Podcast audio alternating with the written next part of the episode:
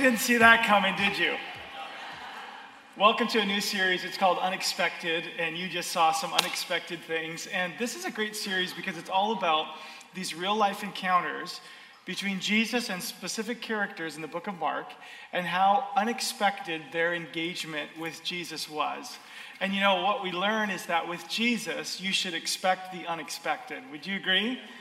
And uh, so, as we look together at this new series, I'm just really, really thrilled. I'm going to talk today out of Mark chapter 2. And uh, in this particular message, I'm going to I'm going to talk about an unexpected invitation. And um, that really reminds me of a recent trip that Lisa and I had the privilege of, uh, of uh, having together. We led a team, our second team, through Israel and Jordan. And uh, these are lands of the Bible, so there's so much to see and to discuss. And we were in the northern city of Jerash in Jordan. And uh, it's the largest Roman ruins outside of Rome itself. And so it's beautiful streets and columns and, and different types of theaters and so on. And we made this gigantic circle around the, the whole property that has been excavated. And as we were kind of coming back, we were heading toward the theater, and we heard the sound of bagpipes. Now, when you're in Jordan, you don't expect to hear bagpipes. And so we asked our guide, why do we hear bagpipes? And he said, oh, you haven't heard of the famous Royal Jordanian Bagpipe Band. I said, just so happens I haven't. And uh, they were playing bagpipes, and I said, you know, my wife plays the bagpipes. I've never, did you guys know that Pastor Lisa plays the bagpipes? I, and, I, and I told my guide, I've never heard her play. Like, she played as a child in Saskatchewan in the Bonnie Bluebells. All girls, bagpipe band Velvet in the summer. I mean, like, she's hardcore. And so I had never heard her play the bagpipes. So we start nearing this theater, and all of a sudden we walk into the theater, and Lisa gets an invitation, a very unexpected invitation. A Jordanian man takes his bagpipes off and hands them to Lisa. And Lisa's like, no, no, no, no, you don't share bagpipes, right? It's like spit and blowing and ugh, no we don't do this. And I'm like, Lisa, I have never heard you play the bagpipes. Come on. When are you going to be in Jordan again? When are you going to be handed a bagpipe? I mean, my goodness. So I got my phone out already, and she's still saying no. And I'm like, yes, yes, yes. And Zach, our son, is there, and my in laws are there, Lisa's parents, and we're all like, you got to do it, you got to do it. So she's like, well, but it's like dirty. And so the guy, the Jordanian guy whose bagpipes they wear, takes his robe and cleans the end. there you go. You're all set now, right? And so we got to stand there. The whole team started coming into the theater, and as they're coming in, Lisa played the bagpipes for us. She played Scotland the Brave in northern Jordan with the Royal Jordanian Bagpipe Band. Now, she hadn't played in 25 years, so there was a few squeaks, but I'm going to say, not too bad, sweetie. Would any of you guys like to hear that video that I filmed? Okay, okay. You got to see this. This is, this is Lisa playing the bagpipes.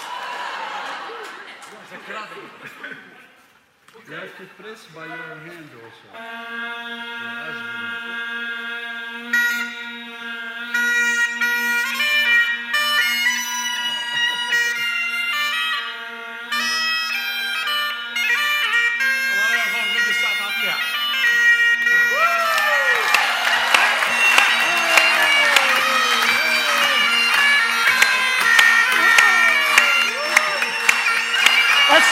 That's my mother in law.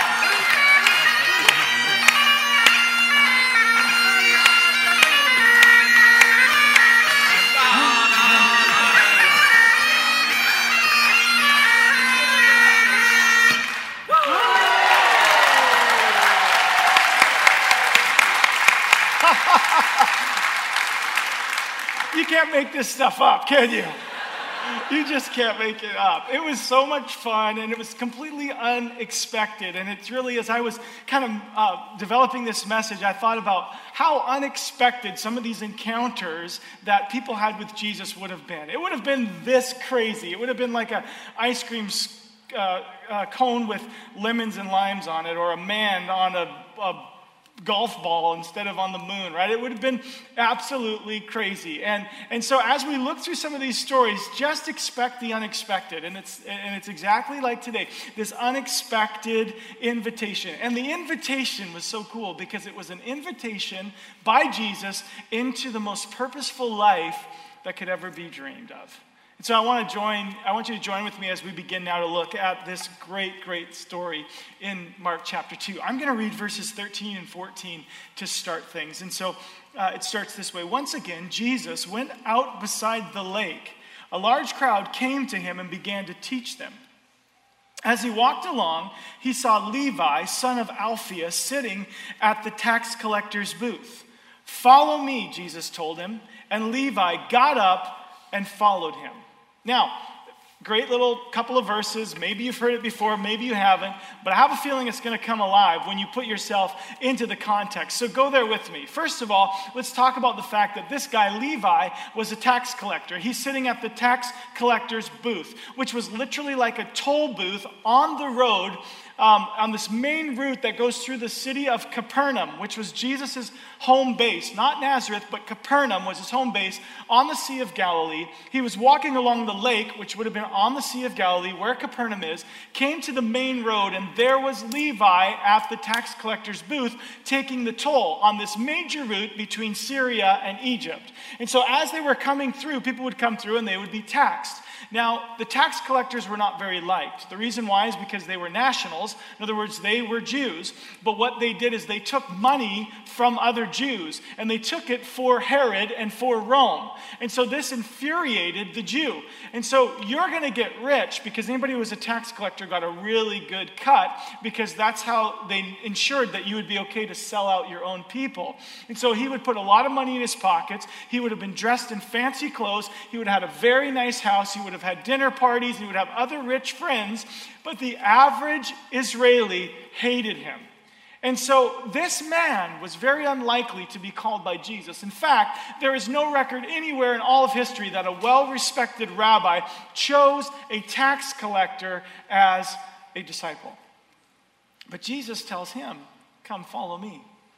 And he gets up and he follows him. It's very, very interesting when you think about the storyline. His name is Levi. And Levi is an important name in the Bible. In fact, if you go back, you realize that the Levites, which was a tribe in the nation of Israel, were the ones that were there to do the work of God. They're the ones that took care of the temple. They're the ones that set up for worship. They're the ones that carried all of the sacred things from place to place when they were with Moses in the wilderness. The Levites were supposed to serve God, but here, this Levite, his name being Levi, is actually serving himself and serving Rome. So he's not serving the right place. It's very interesting that his name, Levi, has meaning. You see, Levi was actually the third born son of Jacob.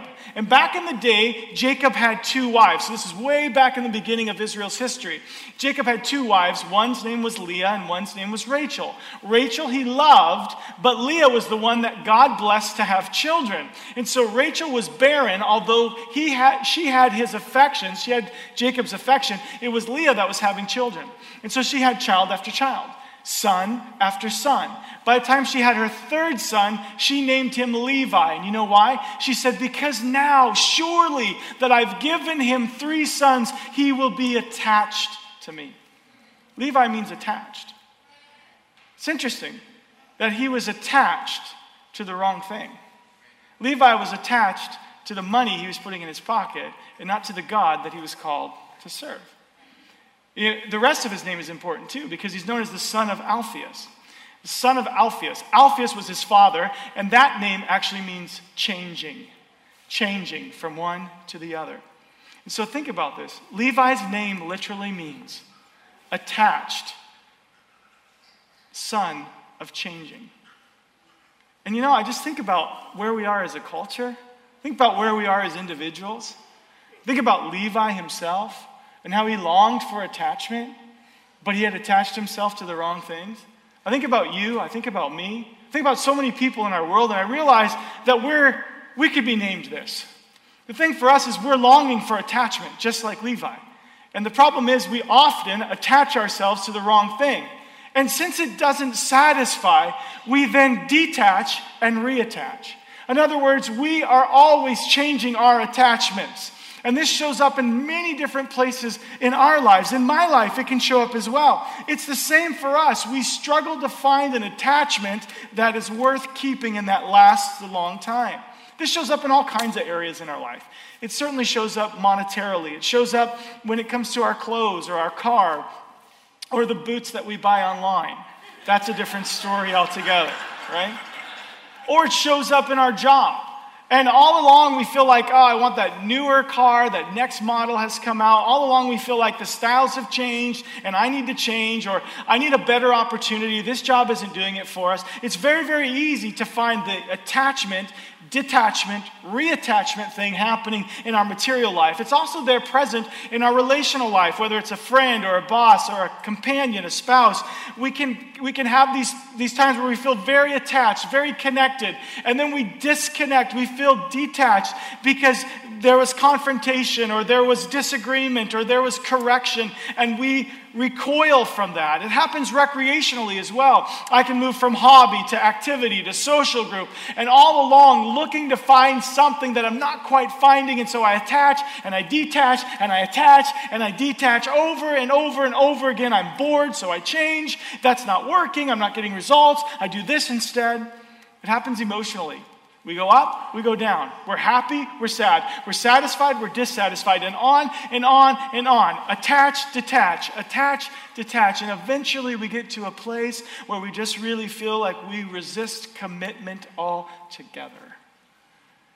This is a reality in our lives, in our culture, and even for Levi. It's very interesting that he was known as the son of change, that it was always changing. But what that is, really, friends, is that systematic, uh, symptomatic. It's symptomatic of something much deeper. The reason why we feel that longing to attach, but always feeling like maybe it's not quite the attachment that we need or we long for or that lasts, is because it's symptomatic of the fact that we long for something deeper. There's a deeper longing in us. It's a longing for real purpose. And we look for real purpose. We try to find it here and find it there. And because it never truly satisfies, we just move on.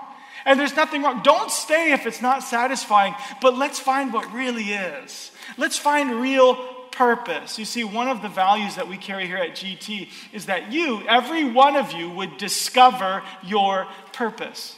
Because that's the only way that you're going to actually finally settle into a fulfilling life. If you don't discover purpose, you'll forever be trying to discover purpose. So we want to help you do that. It's important to us. And we really think that you can, you can find purpose by being on a team making a difference.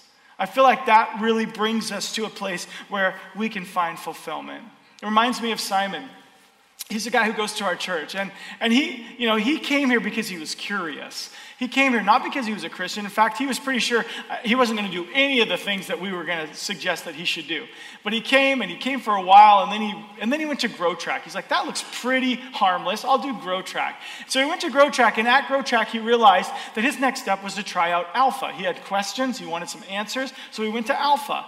And at, at Alpha weekend, he actually gave his life to Jesus. Something changed in him. And then he's like, okay, cool, I'm in. So he started serving. He started getting involved on team. And he was making a difference. He's now in a freedom group with another group of guys. And, and beyond that, he feels like God spoke to him and said, Simon, I want you to help build my church. I want you to be on the Esquimalt launch team. And so now that's exactly what he's doing. He's discovering purpose. And there's always a new step in that. There's always an exciting journey in that. And so for many of us, we're just filling time. And in reality, what we long for is fulfillment. We need it. We're longing for it, but we can't seem to find it. We don't need another project. We need real purpose. Levi did too. And so Jesus invites him. Says, Come and follow me. It's so interesting that he leaves it all behind. He gets up, and, and it seems almost impulsive. He wasn't like, Hey, Jesus, heard of you. Great miracles, by the way. Thanks for that. At five o'clock, I'll be off. And when I'm off, I'll look you up. Where will you be? I'll send you a text, right? None of that. He literally gets up immediately and he leaves and he follows Jesus. And, and, and the reason why I believe, the reason why that's the case is because of what we're talking about. Levi wanted to be attached to something real. He was looking for deeper purpose. There had to be more than this. He knew he wasn't living his best life. He knew he wasn't living his purpose. And so when Jesus showed up, he said, Man, this is my opportunity. And so the Bible actually says that he got up and he followed Jesus. We just had a conference here last week. It was our Rise Up Illuminate Women's Conference, and it was awesome.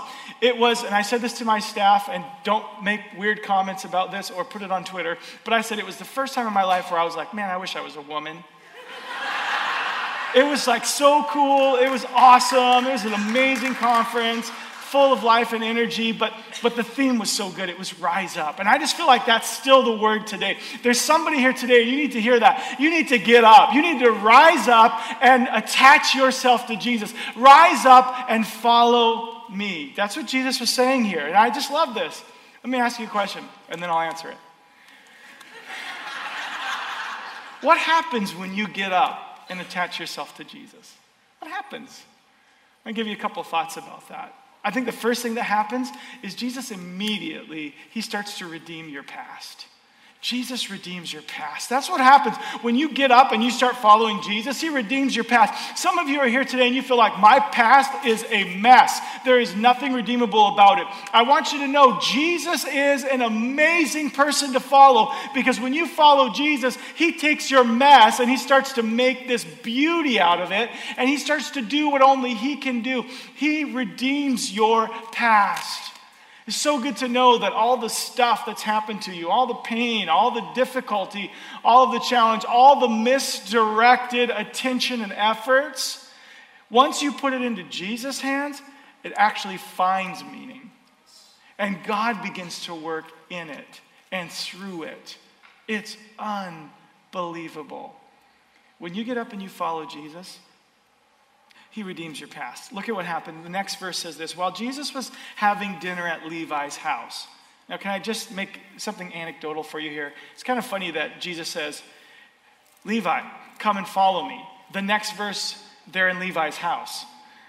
So I, I, can just see it. It's kind of this funny exchange. Levi gets up, leaves everything, and starts following Jesus. And Jesus turns around and says, So, where are we going?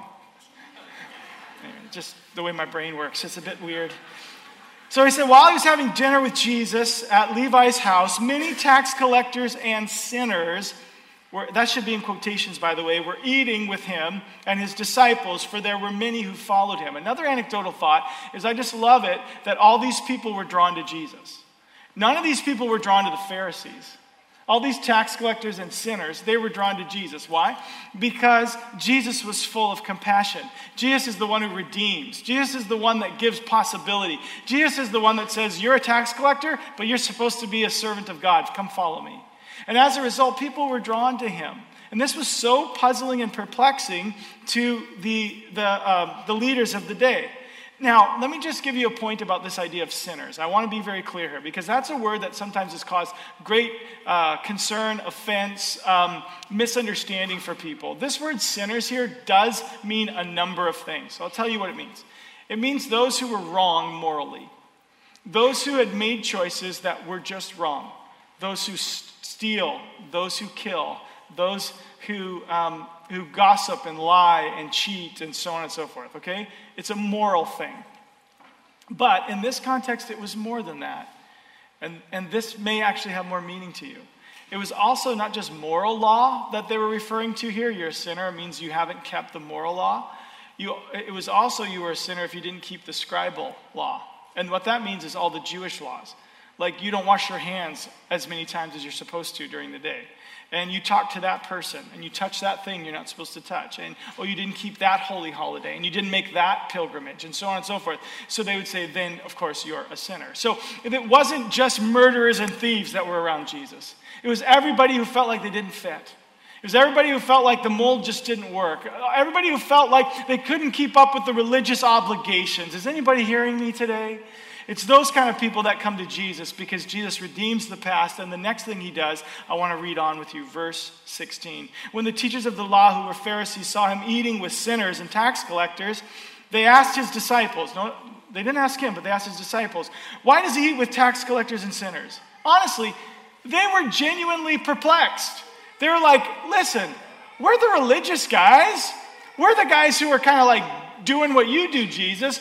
Why aren't you hanging out with us? What is the deal here? They were completely perplexed by Jesus' association. And the reason why is because they had no place to hang grace.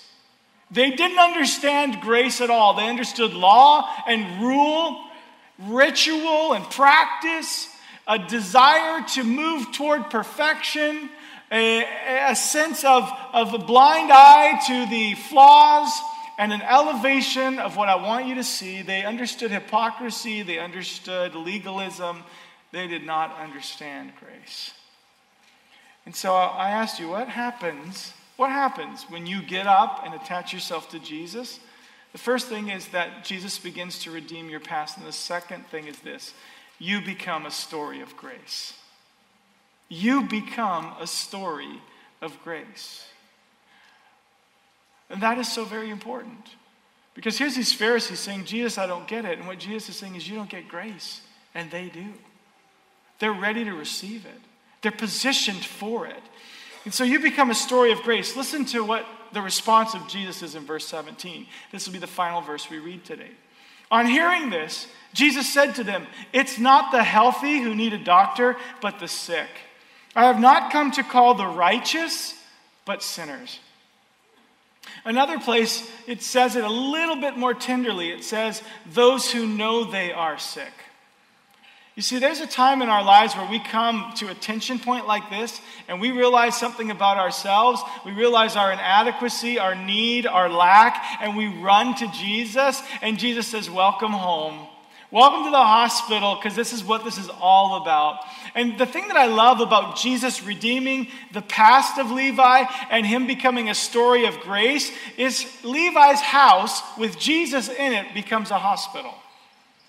And can I just say it this way? GT with Jesus in it becomes a hospital. That's the point. That is the point. And this was perplexing to the religious because the Pharisees were the insiders and they're looking at Jesus and they're going, Why are you hanging out with the outsiders? You, you should want to hang out with us, the insiders.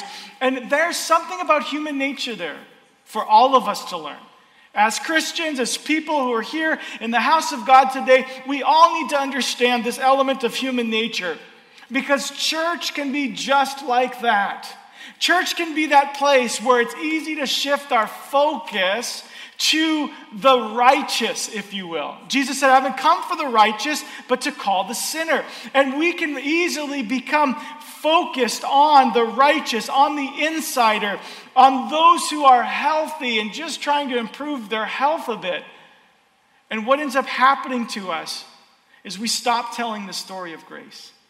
We stop telling Simon's story because Simon's not here, right? We stop telling Isabel's story because there are no Isabels. Because the only people who are here are the ones who are healthy. And we're just then going to try to make them a little healthier. And so we become a health spa instead of a hospital for the sick. And I know this seems a little bit harsh, and I certainly don't mean it to, because the majority of us, of, of us in this room are Christians. And so I just want to, I want you to hear my heart here. If Jesus has rescued you, if you sing hallelujah, praise the one who set me free, right? If Jesus has rescued you, if you have the health of Jesus' blood flowing through your veins, what you need is spiritual exercise, not spiritual spa treatments. You, you, you don't need cucumbers on your eyes. You need to do what any doctor would tell you to do physically, but you need to do it spiritually. You need to eat right and exercise, right? Eat right. Pick up your Bible and feed on the Word of God. Eat, fast, and pray. And, and, and, and in the middle of that, come on, do some exercise. Let's serve. Let's give. Let's get involved. Let's invest. Let's do this. And as a result, what happens to us is vitality finds us, not from laying back in our chair with our avocado mud mask. It's from being out in the trenches and being the hands and feet of Jesus in the world around us. That's spiritual life. spiritual health displayed for the world. If you're a Christian, your next step is to stop watching the game and to get in it. Let's play. Let's play. So, if we're a hospital, come on, everybody, let's put on our scrubs.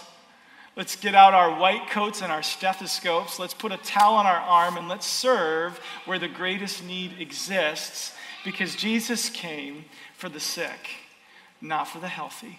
Let's join him in his mission. But you know what? There are reasons why people don't step into purpose. And this is an invitation into purpose. That's what this message has been about. And that's what Jesus offers Levi and there's reasons why people don't step into that purpose. And, and the first one is basically, I'm not sure I want to pay that cost.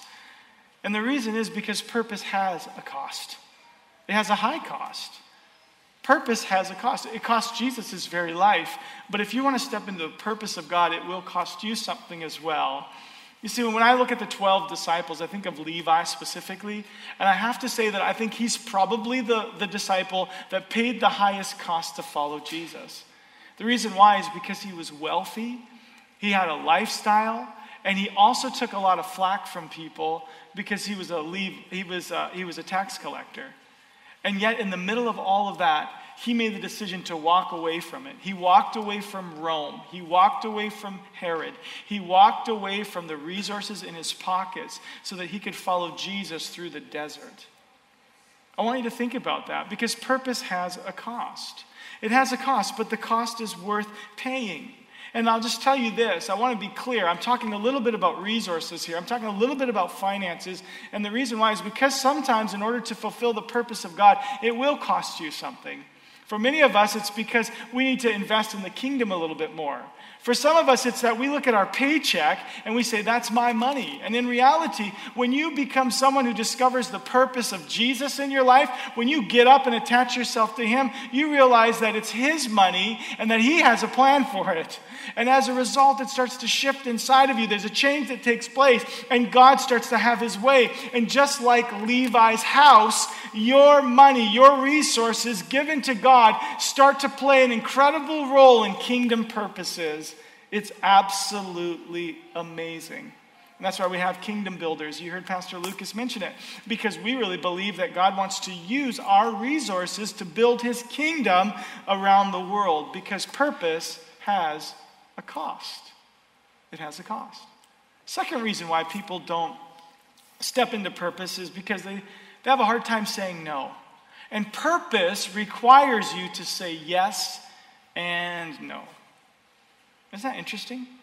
I went to um, Mucho Burrito for lunch this week. I like Mucho Burrito. the reason why I like it is because I'm from the southwest of the United States, and sometimes I just need something spicy and that's sort of Mexican. I just need it. I just need it. If you're Mexican, you should just come and see me because I miss you. Okay, so. Um, so I, I, I went to Mucho Burrito, and the thing that's so good about Mucho Burrito is you get to build your own burrito or bowl or whatever. This is not a commercial, and some of you are hungry, and I'm sorry, okay? But, but the, the, the storyline is, is legit. So I, I was there, and I ordered my bowl, and you can put rice in it, and then you get to choose your protein, and you can put all these vegetables, and then you get to this place where there's like 20 different options of pickled this and roasted that and this sauce and that sauce and all that. And then, she, and then the lady did something to me that was like really unsettling.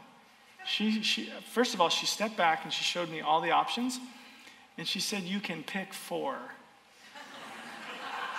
what is that about? Pick four? No, no, no. I want them all. Just a little bit of each, right? I have to pick four.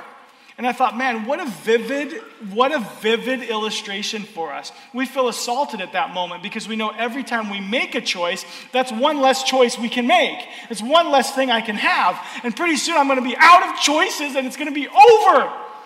And that's really unsettling for us. Why? Because we don't like that. We want to have it all. We get to that place where there's literally so many options that we're paralyzed to make any decision at all. And so we stand still and we don't decide because every time I say yes, I'm actually saying no. And purpose requires that we say yes and no. And our culture makes this even more difficult for us. Because your culture will tell you you can be anything you want to be. And so, what that does is that makes us feel super self empowered, but it also makes us feel incredibly non committal. Because as soon as I decide one thing, I have eliminated the options of anything else that I want to be. Are you seeing it? You understanding it? So as a result, people don't want to choose. They don't want to decide. And so they don't step into purpose because if I choose this path, it means I'm unchoosing another path. And as a result, I'll just stand here at the crossroads and I'll literally look at options. Options that really don't have anything to do with me, that could certainly not be God's plan. But I just see them all and I look at them and I say, well, yeah, that's an option. And so I do absolutely nothing. Can I help you? I want to help you. And this is going to sound like I'm being a jerk, but I'm not. It's because I love you. Can I just tell you this? Okay, I'm going to look in the camera and you look in my eyes up there. Okay, ready? All right. You cannot be anything you want to be. Let me say it again. You cannot be anything you want to be. you just can't. Just really think that one through. You can't. You can do a lot of changing in your life and in your career and even in your body, but you still can't be anything that you want to be, right? The truth is, you can't be anything you want to be, but you can be exactly what God wants you to be. Oh. So all of a sudden, I feel some peace coming. Like this is, there's a lot of tension in this message, and I feel some peace coming. Why? Because God made me. I didn't make me. No wonder I'm confused at trying to make me, right? Trying to fix me, trying to put me in a certain place. I didn't make me. I didn't get me here, and I can't get me where I need to be. But God knows the path, and He's going to lead me as I get up and follow Him. Wow, that's helpful. Because it puts me in a position where all of a sudden I can see the designer at work in me. And I can realize that there's a fulfilling purpose for my life because the one who made me also wants to fulfill me. He has something for me and I want it. But so many people don't step into purpose because they're afraid to say no. They're afraid to say no because they just want to keep saying yes. But maybe we can switch that. It's not about saying no to everything else, it's about saying yes to Jesus. And when I say yes to Jesus, it doesn't matter what I've said no to, because I've said yes to the very best. And I can settle into that and I can enjoy that because the enemy wants to tempt me with options that lead me to paralysis. But let's get up. I mean, Jesus is walking. Levi, you got to get up. Jesus is on his way. He said, Follow him. You got to go. There he goes. And I feel like today is one of those days where Jesus is coming by. He's saying to every single one of us, Come on, follow me. I've got something for you. I've got a plan for you. I've got a destiny for you. I've got a fulfilling purpose for you. Come on, follow me. And I think there's another reason why people don't actually step into purpose. And, the, and I think it's because the truth is, purpose is as much about others as it is about us. And that's kind of hard for us because we want it to be about us first and about others second. A byproduct is that others would benefit, but me, I should benefit first. And the truth is, is when we step into purpose and we follow Jesus, we realize that's this is exactly what he did. It was all about you when Jesus lived out his purpose. And it's not, it, it shouldn't then surprise us that our purpose is about others, and as much about others as it is about us. Oh, let's go back to our character for just a minute. Let's go back to Levi for just a second. I'm wrapping up now. We think about Levi, the tax collector, whose name literally means attachment, son of changing. The interesting thing is, when he got up and he attached himself to Jesus, he became Matthew. Yes, that Matthew. The one who wrote the first book in the New Testament. The one who gives us the most beautiful, intimate, and specific details about the birth of Jesus Christ. The, the Matthew that told us things about Jesus that nobody else told us. That Matthew. That's the tax collector who became a theologian and a scholar because he got up and he followed Jesus. Yeah, it's happening. I know.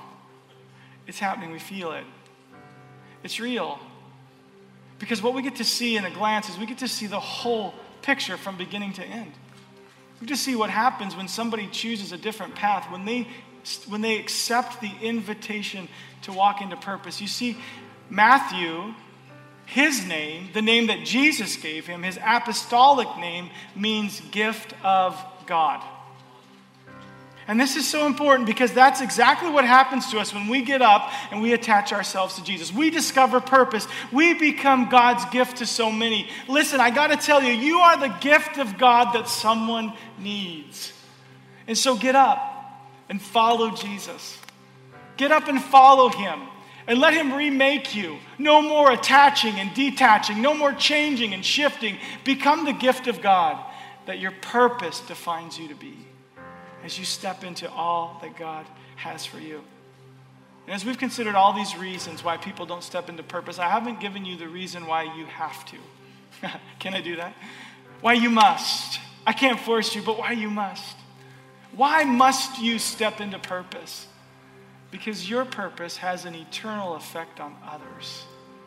Your purpose is linked to somebody else's purpose and the discovery for them. That's just how God does it. It's like Isabel. She's in our church. She's fiery. She's little, but she's big. Like she is full of life. And Isabel, this precious gift to our church, came and she just wanted to learn how to fall in love with Jesus. She didn't want religion anymore. She wanted a relationship with Jesus. She fell in love with Jesus. And in the process of falling in love with Jesus, she did do Grow Track. And after doing Grow Track, she started serving on the cafe team and serving at Dream Women. And now she's leading a small group. And at the last baptism, she got baptized. And listen, I know it's so exciting, it's so beautiful. Her journey is so precious. But it's not the most important part or the reason why I'm pulling it out.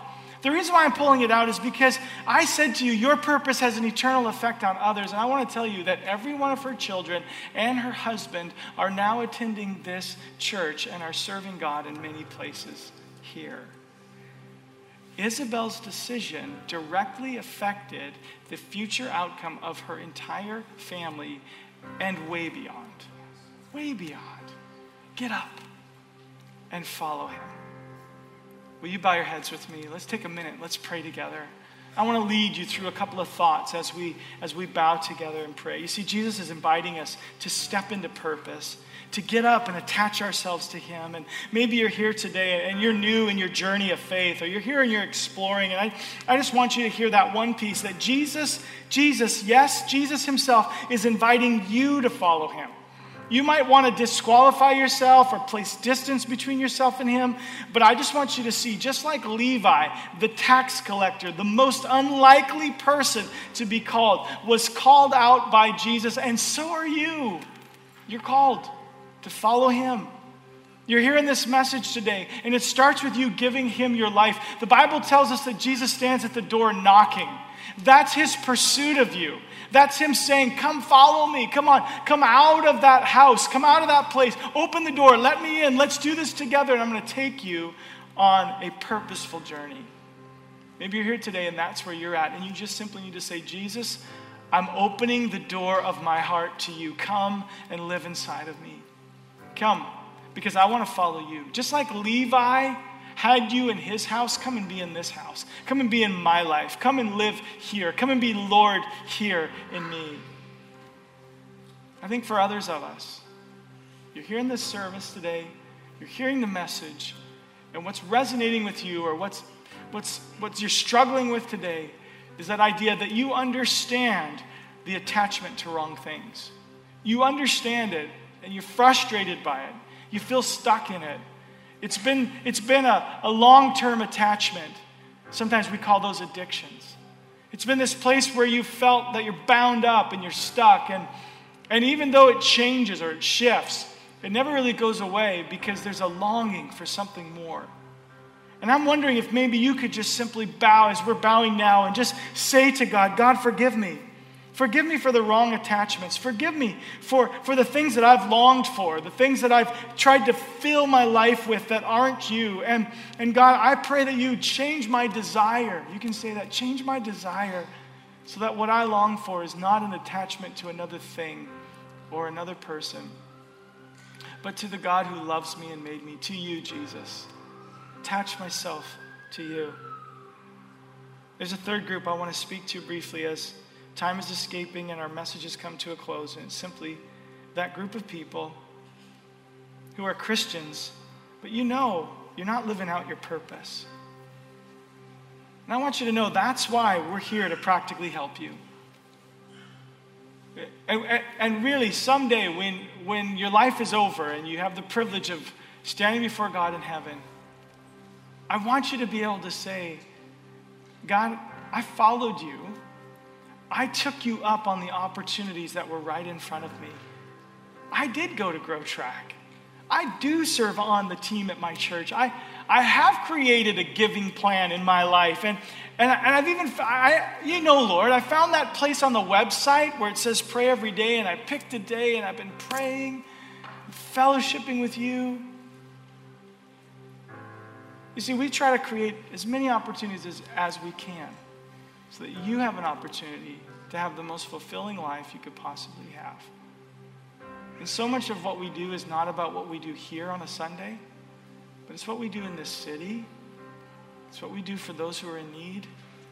It's what we do around the world. And God's calling you to be a part of that. For some of you, it might be as simple as just saying, hey, that spring break kids camp is coming up. I should help.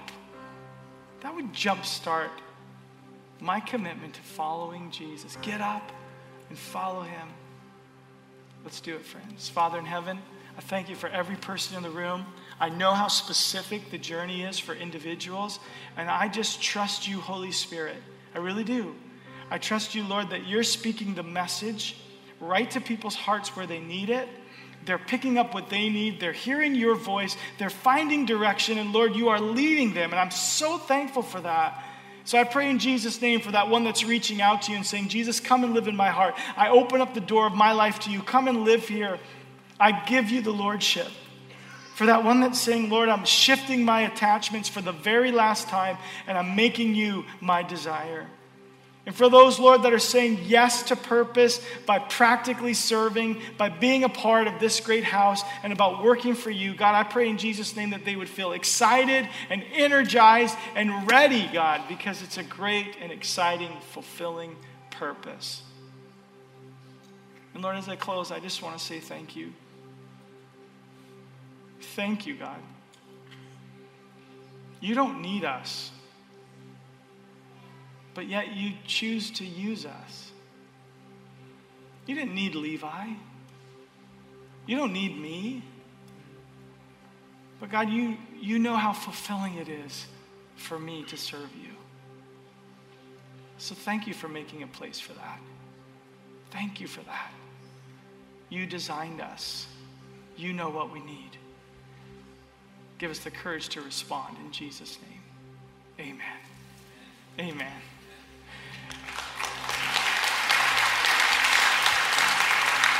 Why don't we uh, stand together? You know, it's our custom to sing a song together at the end of the service, and we're going to do that now. I want to remind you that in front of you are three cards. Pastor Lucas mentioned the I'm New card. There's a My Decision card and a Next Steps card. And I have a feeling that one of those cards applies to your journey today and certainly applies to this message. Are you making a decision? Are you needing a next step? Are you ready to serve? Hey, Let's, let's not let this message die when we leave the room. Let's take the heart of it with us. I love you very much. God bless you. Let's sing.